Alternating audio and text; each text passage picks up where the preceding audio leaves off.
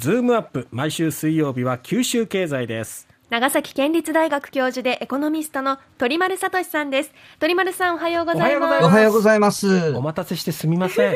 え私はあのチロルチョコしか知りません。おえー駄菓子子供の頃食べてました？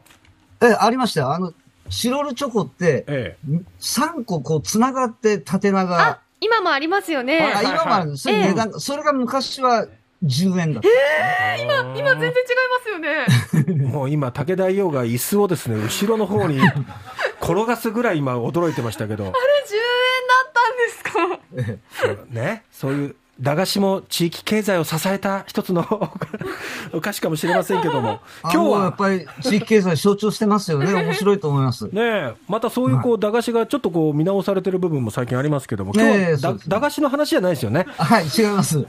地方分権と行政計画ということで。はい、難しい話です。あの、先週ですね、ええまあ、お盆の直前に公表される1月1日時点の住民基本台帳人口についてちょっと見たんですけれども、ええあの、一口に人口減少社会っていうふうに私たちは言うんですけれども、ええ。そのパターンはもういろいろあるっていうことなんですね。ほうほう。例えば、日本人の人口は2008年を転換点として減少局面に入っているんですけれども、え都道府県別で見ると、こ人当たり所得水準が一番低くて、失業率が一番高い沖縄県だけが今でも人口増加を続けているっていうですね。ん。だから豊かさを測る物差しっていうのが、経済指標とは異なるところにあるんだっていうことを示してるっていう気がなるします。ほど。それとその沖縄県の場合だと、あええの出生数、生まれた数よから死亡した数を引いたもの、これ自然増って言いますけど、はい。自然増なんだけど、出ていく人の方が入ってくる人より多いっていうので、社会減っていうパターンなんですね。なるほど。自然増、社会減っていうのは、これ福岡県と真逆なんですよ。はあ、福岡県は自然減。ええだけど、よそから入ってくる人が多い社会増っていうことで、地域によってこう違うし、えまあ、都市別に見ても福岡市の人口増加数って全国2位ですけど、え。うん北九州市っていうのは全国第3位の人口減少数。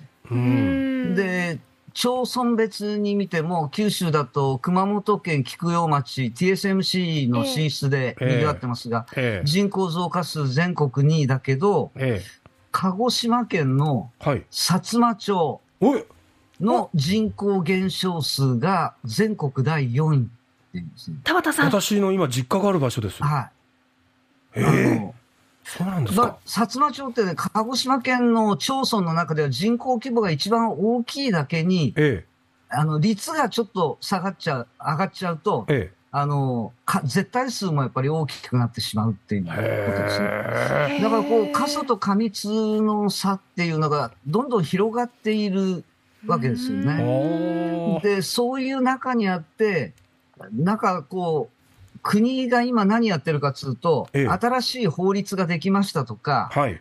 新しい計画を骨太の方針に盛り込みましたっていう理由で、はい。県や市町村もそれに倣って、し自治体ごとに計画を策定せよっていう指示を出し続けているんですよね。ねそうすると、やっぱりこう人口格差がこうある状態で一律に計画立てようっていうこと自体がほとんど無茶ぶりに近いようなは形になっちゃってると。あ。なで。こう振り返ってみると、はい。もう22年前になりますけど、2000年4月にええ司法文献一括法っていうのができたんですね。えこれはもう475本の法律をまとめて変えて、え。え中央政府が持っている権限と財源を地方にこう移譲していきましえ。ょう。うんうん。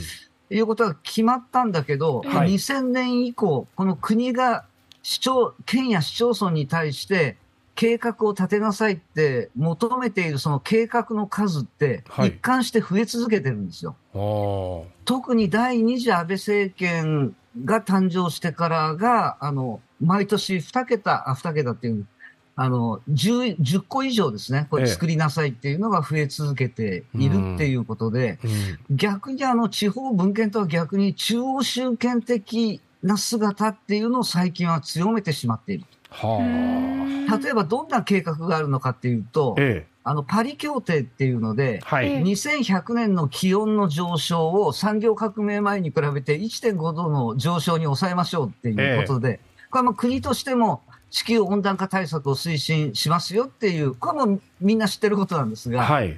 国が目標を作ったらですね、都道府県に対して温暖化ガス排出削減実行計画を策定しなさいっていうのを、都道府県ごとに作りなさいっていうのが降りてくるんです。で、これ、知事会がさすがに怒ってです その計画書を策定するためにいくらぐらいかかるんだろうっていうのをこう見積もったら、ええ。調査費だとか、まあどうしても専門的なところは外部に委託したり、うん。あと電力会社や大手企業にはヒアリングに行かなきゃいけないとか、え一つ計画作るのに平均1662万円必要になるっていうのえ。で、ええ。もう勘弁してくれみたいな、うんあの、話になってるんですよね。ではいはい。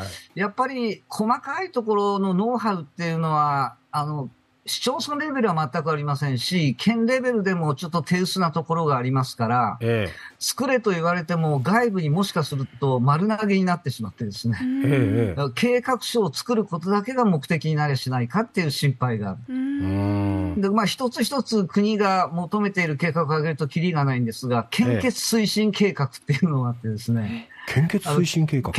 けはい献血で集める血液の目標量を盛り込めっていうことになってるんですが、はそんなのは日赤が絶対詳しいわけですよあ。そうですね。専門家だから。ええで結局それが降りてきた時っていうのは、地域の日赤からお話を聞いデータを聞いて、その目標値を書き写すだけで終わりっていうふうになったりとかですね。うん、あと、いやらしいのは、あの、全部で505件、2020年末時点で求める計画があるんですけど、え義務だって言っているのは半分以下だっていうのが国の主張なんですよ。え。はい。努力義務だとあか、あ計画を策定できますよっていうのがあ300件ぐらいあって、ええ。だから必ずしも義務付けてはいないんですっていうことなんだけど、うんうん。だけど補助金や交付金の支給条件の中に、うんこの計画を作ることが条件になるとかですね、はあ。いやらしいんですよ。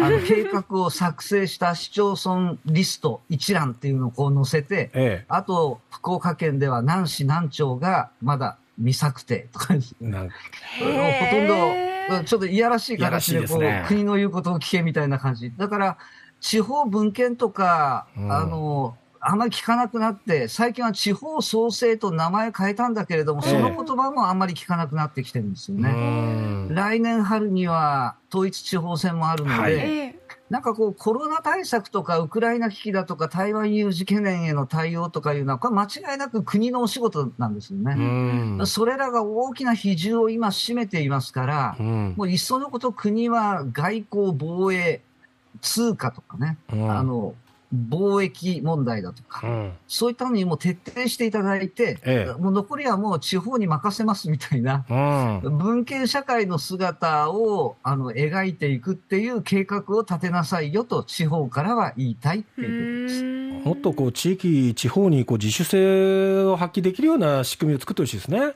絶対そうだと思う。もうこれだけ人口格差なんかも出てきているので。ええそうだと思います？本当に。ありがとうございました。りがとうございました長崎県立大学教授の鳥丸聡さんでした。